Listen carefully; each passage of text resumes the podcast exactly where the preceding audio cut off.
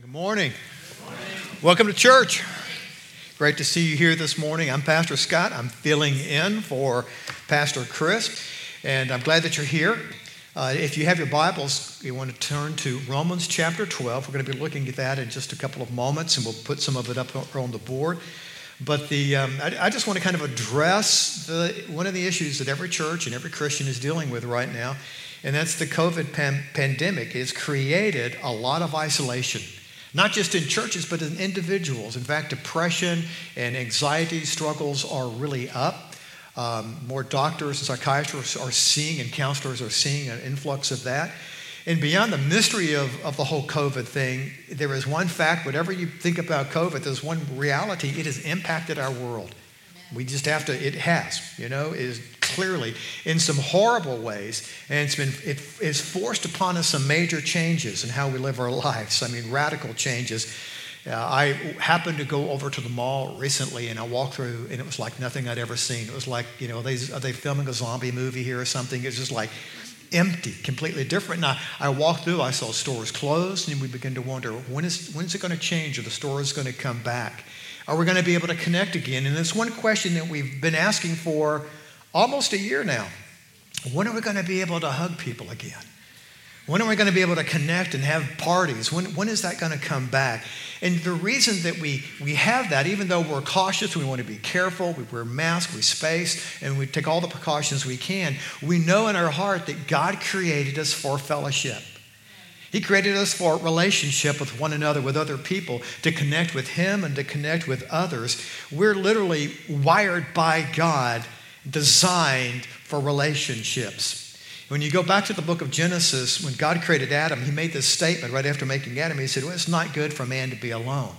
And that goes beyond just the marriage application. God has wired all of us to be fulfilled and to be healthy through relationships that we're able to have with one another, just connecting with other people. In fact, the Bible describes the church, the Greek word that is used there is the ecclesia, which means the gathering. That describes the church as the body of Christ. Remember, it's, it's, it says body of Christ. So in Romans chapter 12, beginning with verse 4, it says, For just as each one of uh, has one body, just as we each one have one body with many members, and these members do not all have the same function, so in Christ we, though many, form one body, and each member belongs to all the others. We have different gifts according to the grace given to each of us. So the challenge when we read verses like this is okay, well, how do in the world do we function in this culture that we're in? I mean, we're, we're more like, I was thinking about this, if we're all different parts of the body, we're like body parts scattered all over the place. It, more than anything else. And so, how do we overcome this challenge and connect with one another while being in the midst of, a, of, of the pandemic? What happens is that God's grace flows through us and to us and to one another through connection. So this morning, I want to show you from Scripture that reality. And as we study, as we talk and we listen, I want to challenge you to be listening on two levels.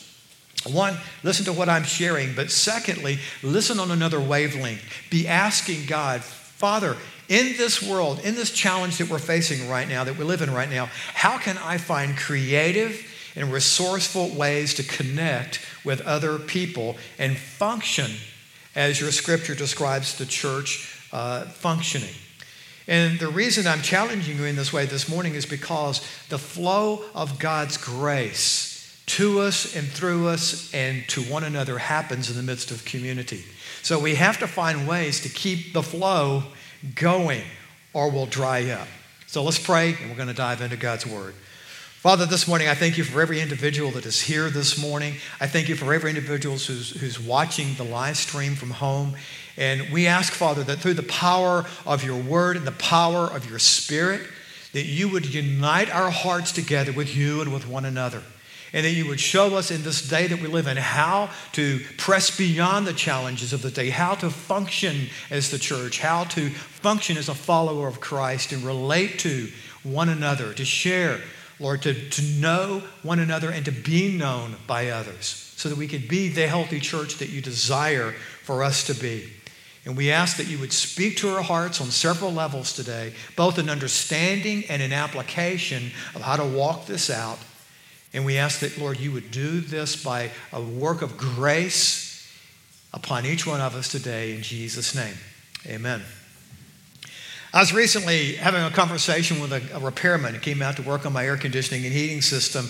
And we just kind of naturally got into a conversation about God. Imagine that and uh, just creation and philosophy and physics and just, you know, all the different amazing things about how God created the universe and created us, the world that we live in, and how when you really look and study um, creation, when you study physics and science, you, you can begin to see God's fingerprints all over the place. It is absolutely amazing the way God has designed and created.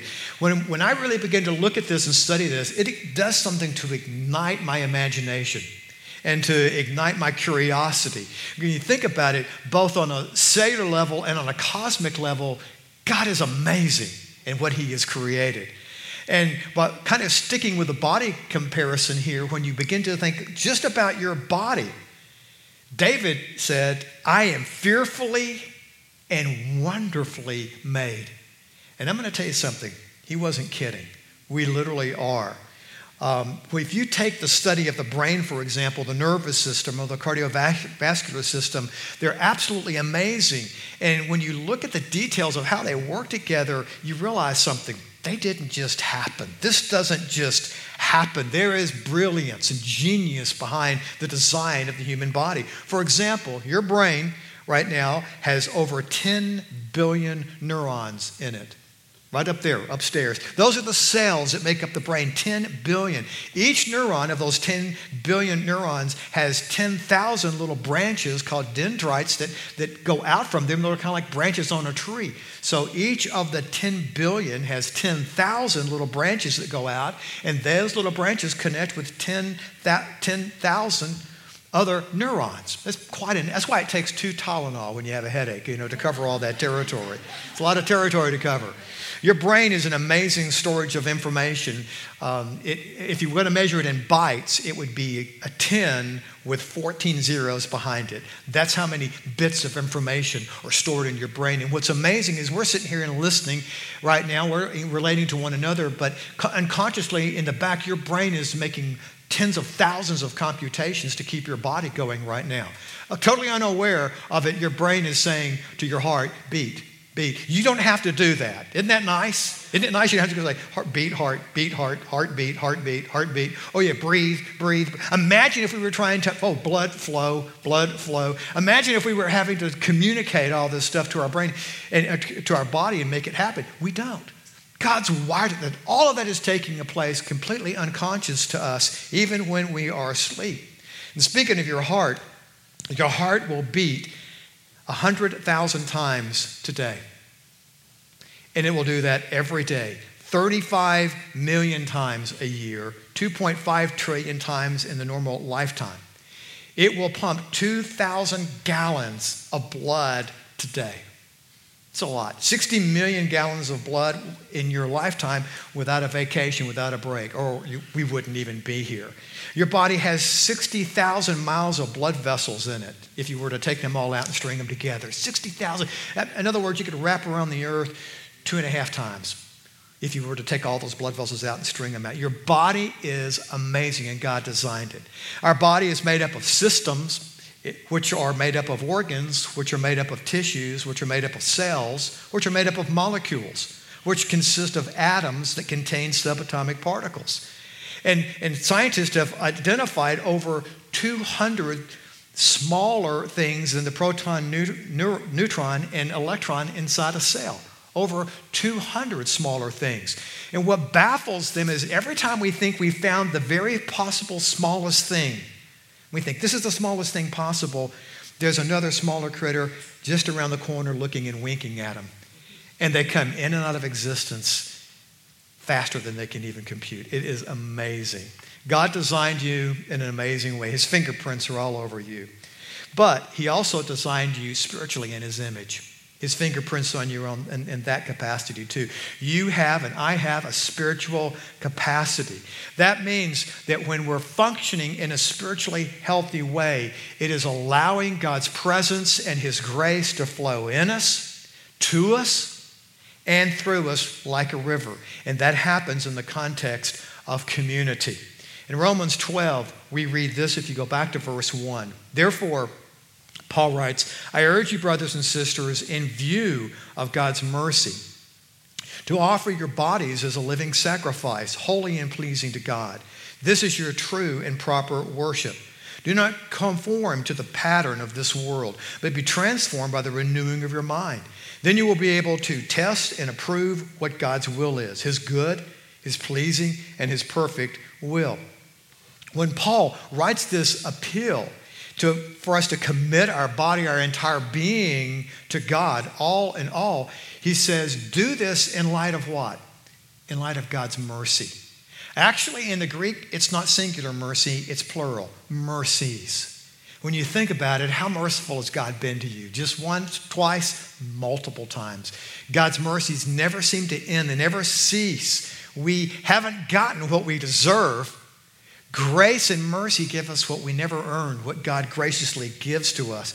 How gracious has He been to you? Paul's saying, in light of that, in light of that, a God who is worthy of worship, who is worthy of your whole life, offer yourself to Him. Allow Him to rewire and reprogram your brain the way you think and the way you relate, and give yourself to Him. That is an act of worship, and that's very pleasing to Him. And it's, it's it reveals his heart for us and for other people. In verse 3, he goes on and he says, For by the grace given to me, I say to every one of you, do not think of yourself more highly than you ought, but rather think of yourself with sober judgment, in accordance with the faith God has distributed to each one of you. Have a realistic evaluation and, and be mindful of God's grace upon you and the faith that He's stirred up in your heart. And you'll notice in these verses a reoccurring theme. You might even want to circle it. It's grace throughout this passage. Grace. The Greek word for grace means unmerited and unearned favor. It is free, it is a gift from God, a gracious, free gift of God. God gives because He's a gracious God, He's a generous God. He loves to give. And when God gives, it gives Him great joy. It is his nature to give and to give and to give. And as a result of that gift of grace, God keeps giving. And one of the things that he gives to each one of us and to the church are spiritual gifts, abilities that are breathed by him, inspired by him, that he's able to activate and use to minister to one another so that we're blessed. Listen to verse 4 through 6. For just as each one of us has one body with many members, and these members do not all have the same function, so in Christ we, though many, form one body, and each member belongs to all the others. We have different gifts, and this is the word charisma we'll look at in a minute, according to the grace, the charis, God has given to each one of us. We are not designed to function alone. We're members of a body. We're not designed to function alone any more than if we were to you could take a kidney out, pop a kidney out, just lay it on the table and say, here it, here it is. What's going to happen to that kidney? It's going to die. It lives and functions by being interconnected with the other organs and systems inside the human body. He's saying, in such a way, we need one another. We function together. We, we um, complement one another and keep each other healthy by being together. The Greek word for grace is charis, which means grace or kindness or blessing that is unearned. And it is by that grace, it's an empowering of God that He graciously gives. But the, the Greek word for gifts, which is also used in this, this same verse for spiritual gifts, is charisma. You notice the similarity? Coming from the same root word.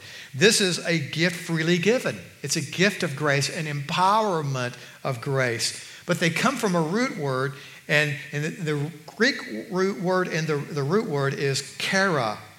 And that's where those two, chara, charisma, um, and keteris, come from chara. And it's used 54 times in the Bible in the New Testament. You know what it means? Joy. Joy. It is from joy that God gives his graces. It is from joy that God loves to give. God loves to give just like a parent loves to give gifts to their kids.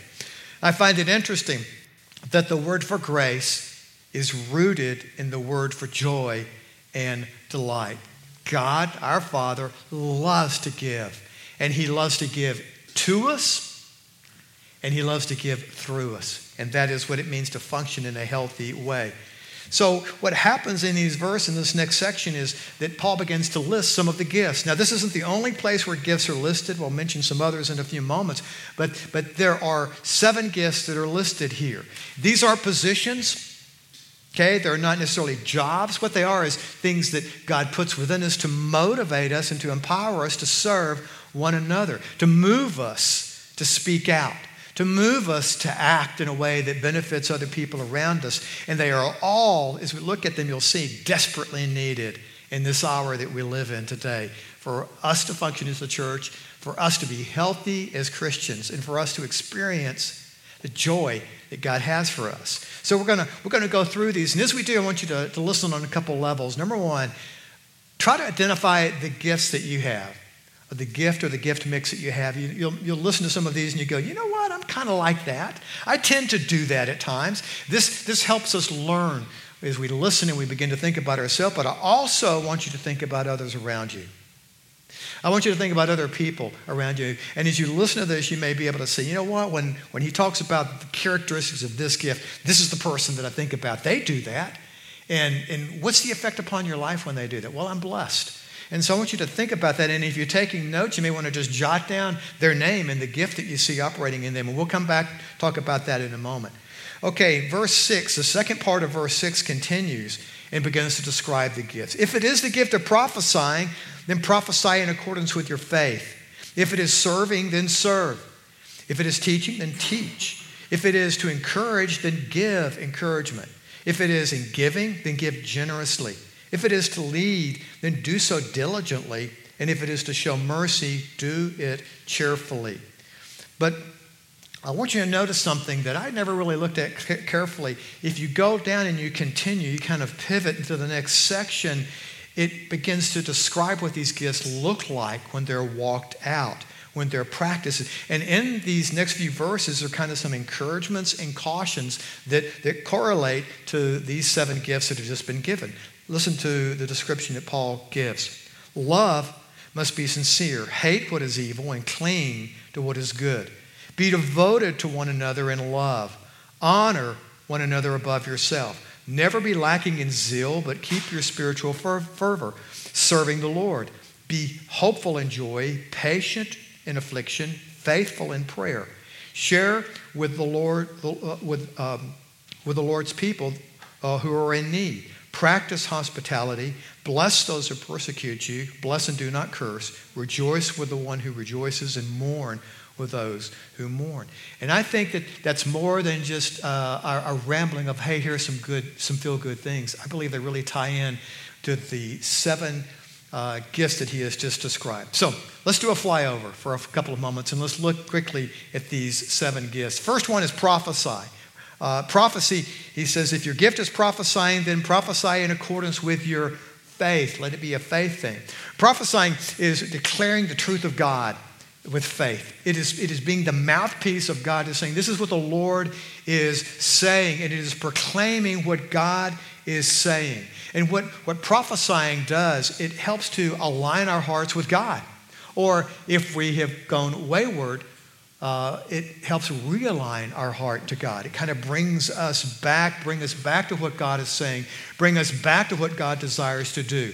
Because the, the, the thing motivating the person who's prophesying is a desire, a passionate desire to have our hearts surrender to God and have our hearts in tune with the heart of God. To know what God is saying to us because God loves us and His way is best. He has a preferable future for us. So prophesying is not always, you know, predicting the future. It is speaking God's heart into the present so that we can walk in the destiny that God has for us in the future. And one thing about the gift of prophecy, it will always be, if it's true prophecy, anchored in the Word of God. It will never contradict the Word of God.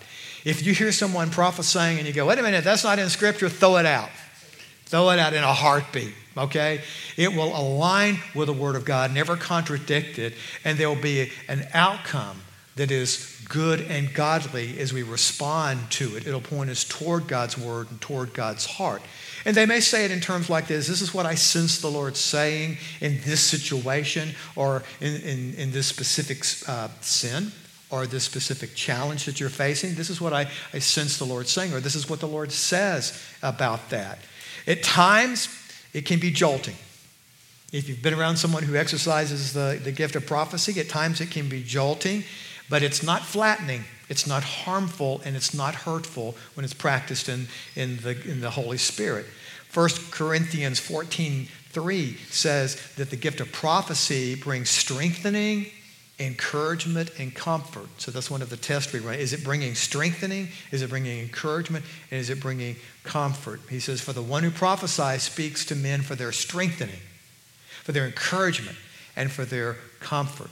So you pivot down to verse 9, which I think really kind of addresses this. Uh, and it says, Love must be sincere, hate what is evil, and cling to what is good. Because prophets have a tendency to confront error or sin or waywardness, which we all need, right? We need that. If our lives begin to, to stray off, which they do at times, we need that prophetic voice that calls us back to God. But what he's, he's connecting here is that as you do that, it needs to be bathed in love. It needs to be out of sincere love. You hate what is evil, but you don't just focus on that, you focus on what is good and you point toward the preferable future that God has, and it, it edifies and it encourages. Second gift so, wait a minute, think a minute. Did it kind of flag something? You know, you go, you know what? Yeah, sometimes I've felt that passion, that desire kind of rising up within me to speak that because God wants us to be close to Him. Or do you know someone uh, who has done that? Have you seen it exercised well? And let's be honest, have you seen it exercised poorly? And, and probably, if we're honest, we have seen it well and we've seen it poorly. That's why God gives us instruction so we can do things well. Second one is service. If it is serving, he says, then serve. This is a wonderful practical gift. It means simply meeting the needs of other people in practical, tangible ways. It's a beautiful gift. It's humble. It doesn't go to be noticed, it just notices needs. And, and, and something rises up in the heart that says, I just want to meet that need. I want to take care of that. I want to address that. If I did this, it would help you know, X, Y, be, be done. This, this, this task we're doing, it would help it or it would help this person. It's so much like Jesus. It really, really is. Verse 10 uh, seems to really pick up the heart of, of the servanthood. It says, Be devoted to one another in love and honor or prefer one another above yourself. And that's what this gift of service is doing. It's just the heart of a servant, preferring other people, putting them first, and desiring to help them to help the situation. Both um, in Psalm 33 and in Romans 2, it tells us that the goodness of God or the kindnesses of God leads to repentance. So, because of that, people who practice the gift of service many times can soften, it softens the hearts of those they're serving and opens them up to the gospel. There's a whole uh, line of evangelism called servant evangelism that just looks for practical needs and meets those practical needs with no strings attached to demonstrate God's love. And it opens people's hearts to God. Third one is teaching. He says, if it's teaching, well, then teach. You know, get to it and teach there. A teacher desires to clarify, to explain truth, to transform lives. And, and what's motivating them, they're thinking, you know what, if we could just understand this, if we could just see this and, and understand what God is saying, then we will want to change. We'll, we'll be motivated to want to change. If our minds can just grasp this, our hearts will follow. And a good teaching or a good teacher has the ability to take the complex matters and simplify them and make them understandable and applicable. I think about, uh, think about teachers, there's so many, but, but the one that pops to my mind uh, is Beth Moore. Beth Moore is a teacher. She loves, to, she loves to study, but she loves to teach. And she can't study without teaching. I remember hearing her say that when she first started getting into God's Word and studying, she would she would come across some truth and her heart would explode. She couldn't sit still. She goes, I've got to share this with someone. And so she began to teach Bible studies out of that overflow of just, this is great. This, I see what God is saying, and I've got to share that with other people. Uh, verse 11 gives good advice to those who teach. It says, Never be lacking in zeal, but keep your spiritual fervor. If you're teaching, in other words, don't be dry, don't be dull, don't be just cranking out information. Be passionate, be zealous about it, be on fire about it. As one of my old preaching professors said, he goes, Listen, guys, don't go down deep, stay down long, and come up dry. And we've I've all done that at different times, preachers have, and we've all been on the receiving end of that, and it's not fun. Some teachers continue, preachers continue to teach and preach long after the listeners have stopped listening. And uh, that's just the reality. So that's why it's important to be passionate, zealous, really get down and get the fire going. And that's also why, if you are a teacher, it's important to share why we're studying this and what difference it can make and how to apply this to my life in a practical way. I, I think about some people who do that well. Uh, Rick Warren pastors a very small little church over in Southern California of about, what, 40,000 people. It's bigger than many cities in America. And uh, Rick, if you know anything about him, um, he, he is a genius. Uh, he is brilliant. But if you've ever heard him teach, you realize he's very simple and practical. He has the ability to take complex matters and make them very simple and understandable and apply in our life, how we can walk away and do something with it. And I've, I've heard him preach before and heard him talk about preaching before, and that's a very strong passion. So you'll hear him repeat the same thing over and over again. It's not because he's forgotten that he taught it a week ago or a month ago, it's because he knows we need to hear it many times in order to get it and to apply it to our life. Dallas Willard is another one. He's brilliant and philosopher, and if you read his books, it could just blow your mind away. But the thing that he also does is take complex matters and state them in very simple ways that are profound. And sometimes I'll be, sometimes I have to read Dallas's books several times, but in the midst of reading the book, there'll be one statement that will just go, I'll go, whoa and so if you look at the books that I read by Dallas Willard, they're covered with ink and pencil and circles and stuff like that because I, I struggle with it to understand things. But when he says something profound and simple and breaks it down for me, I circle it. I, wanna, I don't want to forget that. I contrast that with a lecture that I recently heard in a class I was attending. A guy was talking about the it was a counseling class, and the guy was talking about the brain and how the brain works and how depression affects the brain and damages different parts. And he was describing the brain and all the different parts of the brain and went over my, lost me in a heartbeat. I know this. I know he's smart, but I wasn't able to benefit from it. And so good teaching doesn't impress us with, wow, that guy's really smart. Good teaching impresses us with, I understand what God wants me to do with this. And that's how we measure that. We, we take that and we can put it into practice. Number four, encouragement. The Bible says, if it is to encourage, then give encouragement. This is obviously the opposite of, fill in the blank, discouragement, which the world is full of. There is so much discouragement in the world right now. This person cheers you on, creates hope, inspires you to keep going. Don't give up. They, they let you know or remind you God loves you, He is for you. You're valuable to God. Don't you dare quit. You keep going. You can, you can do this through reliance upon the Holy Spirit, reliance upon God. We live in a world that is full of criticism, that is full of judging, that is full of accusation, of tearing other people down to feel better about themselves. The enemy of our soul is called also the accuser. And he comes and hurls accusations at every one of us. And then we also have another critic that's not really friendly, and it's ourself. And many times we engage in negative self talk. We tear ourselves down. We, we go, You dummy, what did you do? And we're really not nice to ourselves. You would never treat your best friends the way that sometimes we treat ourselves with a negative self talk, or as one person called them, ants, automatic negative thoughts. So the gift of building up, of being encouraged, is essential today. And we all need that so desperately, pointing out reasons for us to press on, to say, God is not done with you. It's not over. It can be better. Go for it.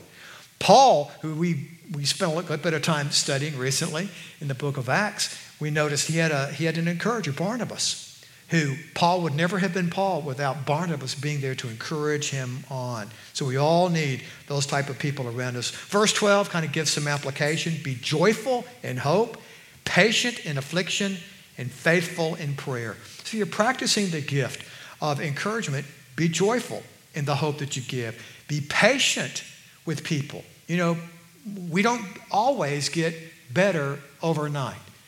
God sometimes touches and heals instantly. I love those. And sometimes it's a process.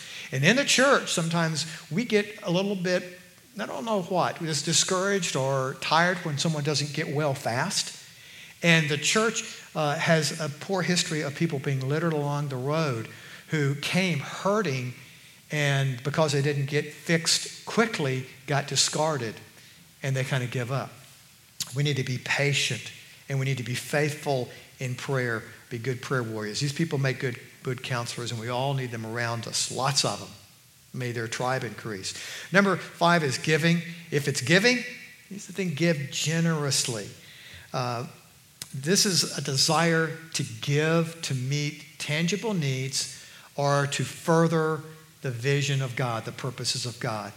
And uh, God bless them because we have to have giving in the, in the givers in the church. And maybe it's literally giving money or some other tangible thing. Uh, my mother had this gift, and, and she gave to every mission organization you can imagine. When she passed away, every mission organization in North America was still looking for her. Uh, I still get mail. Uh, where is that woman? She supported us so generously. She also had closets full of extra stuff that she would buy to give away. Yeah, because she just found great joy in giving, and I wish that she had been able to give all that stuff away. So I, I got to do it for her later. Um, so it could be, it could be wise counsel. Uh, they seem to have a knack at something. People who have the gift of giving many times also have the knack of earning. kind of works that way. And I don't know if it's because God finds them so faithful in giving that He says, I'm going to give you more. But they seem to be wise with the management of money, and they're great motivationals. Uh, give great motivation to all of us. They're an example. So they will encourage us all. There's great joy in giving, and they'll encourage us all to give in that. Verse 13 gives encouragement. Share with the Lord's people who are in need. Practice hospitality. And here's, here's what came to my mind as I was looking at that verse it's not just about writing a check and walking away. He's saying, get involved, be hospitable, be relational, be involved in people's life. Number six, leadership, listed in this, this list of spiritual gifts, uh, is to, he says, if it is to lead, then do so diligently. Leaders have the ability to see the big picture they walk in and they see the big picture of what's to be accomplished and, and how it can be accomplished, what elements and what resources are needed, and, and also how to delegate, what kind of other people we're going to need to help support this vision, and they will organize it. And people with the gift of, of uh, leadership and vision love to organize. In fact, if you give them a chance, they'll organize your life for, for you too. Uh, they just like to kind of get this thing going here. So, verse 14 has some interesting advice, and I got it gave me pause at first. It said, Bless those who persecute you, bless and do not curse. I thought, well, wait a minute, what's that about? What's going on here? And then I remembered leaders see the big picture and they delegate. They want to get things done, but sometimes leaders can be very task driven. And they're so focused on getting things done and getting the task done that they focus on the task and not the people. I mean, it's kind of like, get this thing done. And again, uh, throughout church history, there have been very strong and gifted leaders that have literally just run over people trying to get things done or burn them out. And so I got to thinking about it. You know, because of that, they're kind of like the boss in a way, you know? Uh, they're giving direction, and when you've got someone giving direction, not everybody wants to do it that way. And not everybody sees it the same way, and not everybody's going to want to follow, and sometimes they'll give you a little bit of flack. And so he says to the leaders here bless people, love people, Be patient with them. Lead them. Don't use them. And I think that that, in my opinion, is that what he's talking about by blessing. Number seven, mercy, the final one. If it is to show mercy, do so cheerfully. People with the gift of mercy are, are so precious because they have the ability within their heart to empathize with others who are hurting and have great compassion upon them. God is a God of mercy. He is a God of mercies, as we saw just a moment ago.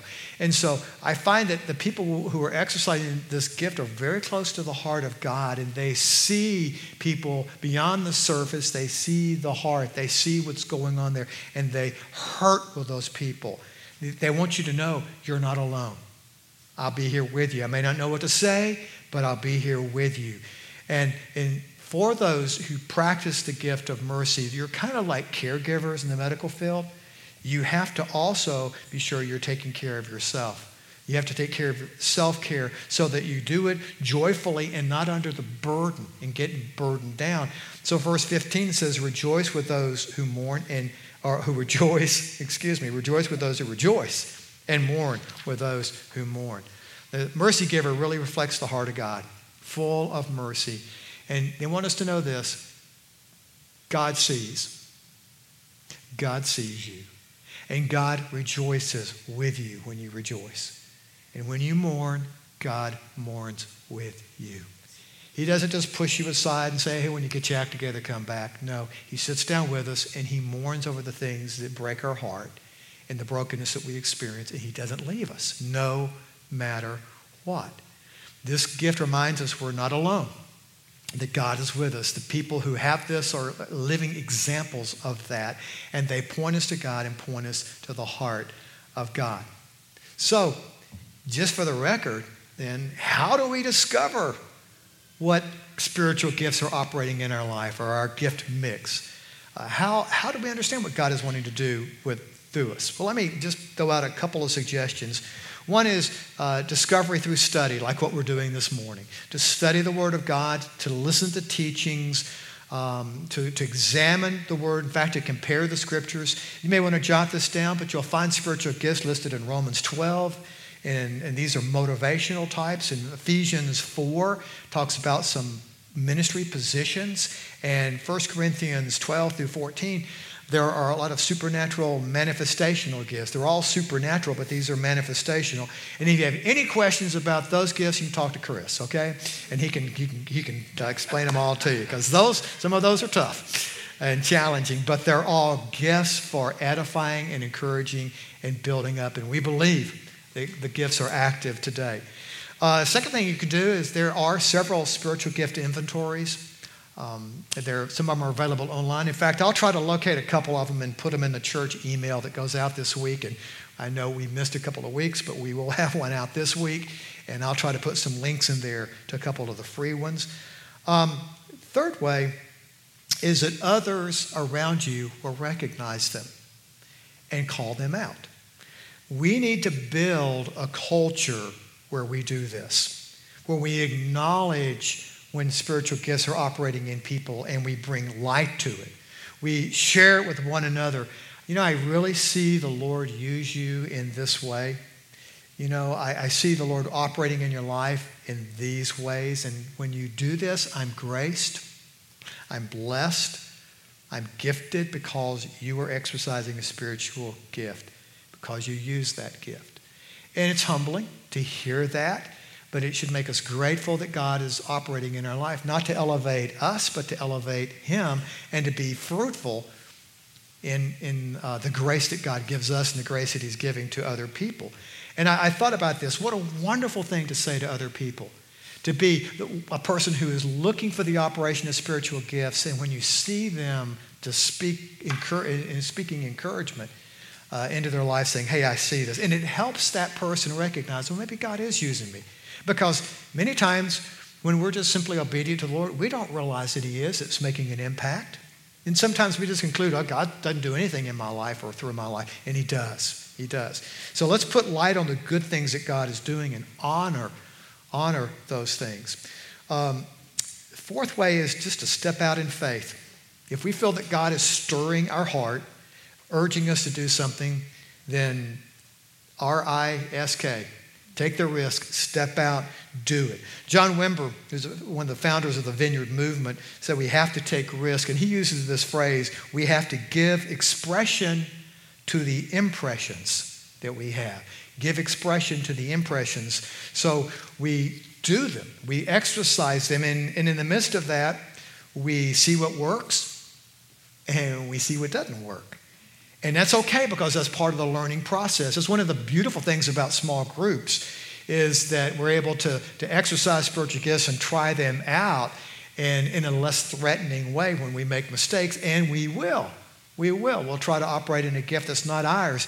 And when we do that, if we try to operate in a gift that is not ours, it, it will bring to frustration and fruitlessness. And, and that's okay because that helps us really hone in on what God is doing. But one of the things that will happen when we are using the gifts that God has given us, it produces joy. It produces joy because grace is at work in your life. And remember, grace, grace and uh, spiritual gift, what Wimber used to call gracelets. The root word is what? Joy. It produces joy in us, it produces joy in God, and it produces joy in the hearts of the people that we're ministering to. And then just give it time and practice. Be submitted to the Lord, be obedient to, to the Lord. We may not even know what we're doing, that we're exercising the spiritual gift. We're just trying to obey God, but it will be God working through us. Um, which brings me to uh, our closing time and a question, a very important question that I want to pose to you. I want you to wrestle with.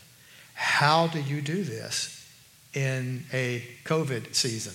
How do we do this?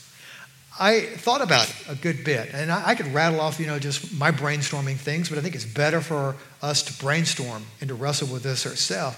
But I can assure you of one thing God is not in a panic. Uh, I can guarantee you, God did not fold his hands and say, oh, well, the church was going so well.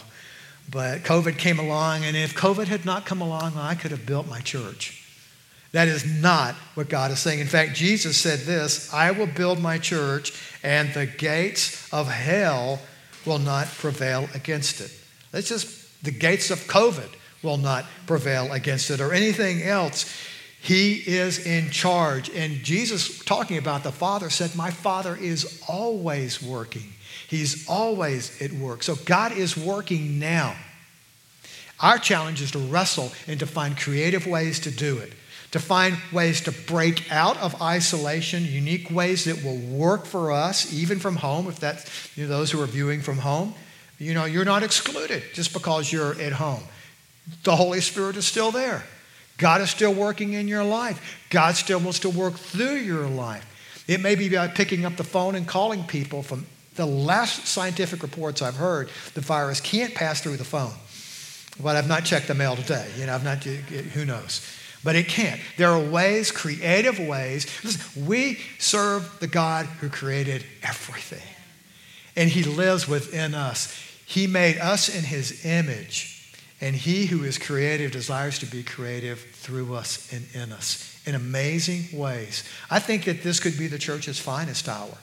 That, that we once again see in history that the church is going to prevail. That the gates of hell will not shut it down, will not stop it, but it is going to continue to press on. What happens if we fold our hands and quit is that we lose our joy we lose our fruitfulness. We, we lose the joy of having the grace of God operate in us and through us and partnering with God, sharing that joy. We shortchange ourselves from being able to receive the gifts of other people. We shortchange ourselves by not expressing the gifts that God has given us and giving of ourselves to one another. And we can't do that. We can't afford to do that. There is a river of the grace of God. I think we used to sing a song you know, about there being a river. There is a river of the grace of God. And God's grace is extended to you, and it is unearned, and it is precious, and it is, it is unmerited, and it flows freely to you. God loves you. He gives you the grace, the gift of forgiveness. He, he gives us the gift of being able to be His children, but He also graces us with spiritual gifts for other people, and we will experience joy as we engage in those spiritual gifts in ministering to each other. So let me pray for us, and we're going to take a, a moment to uh, walk through the communion elements this morning. Invite you. Uh, You going to come up and yeah, Doug, come up and lead us in a song. And while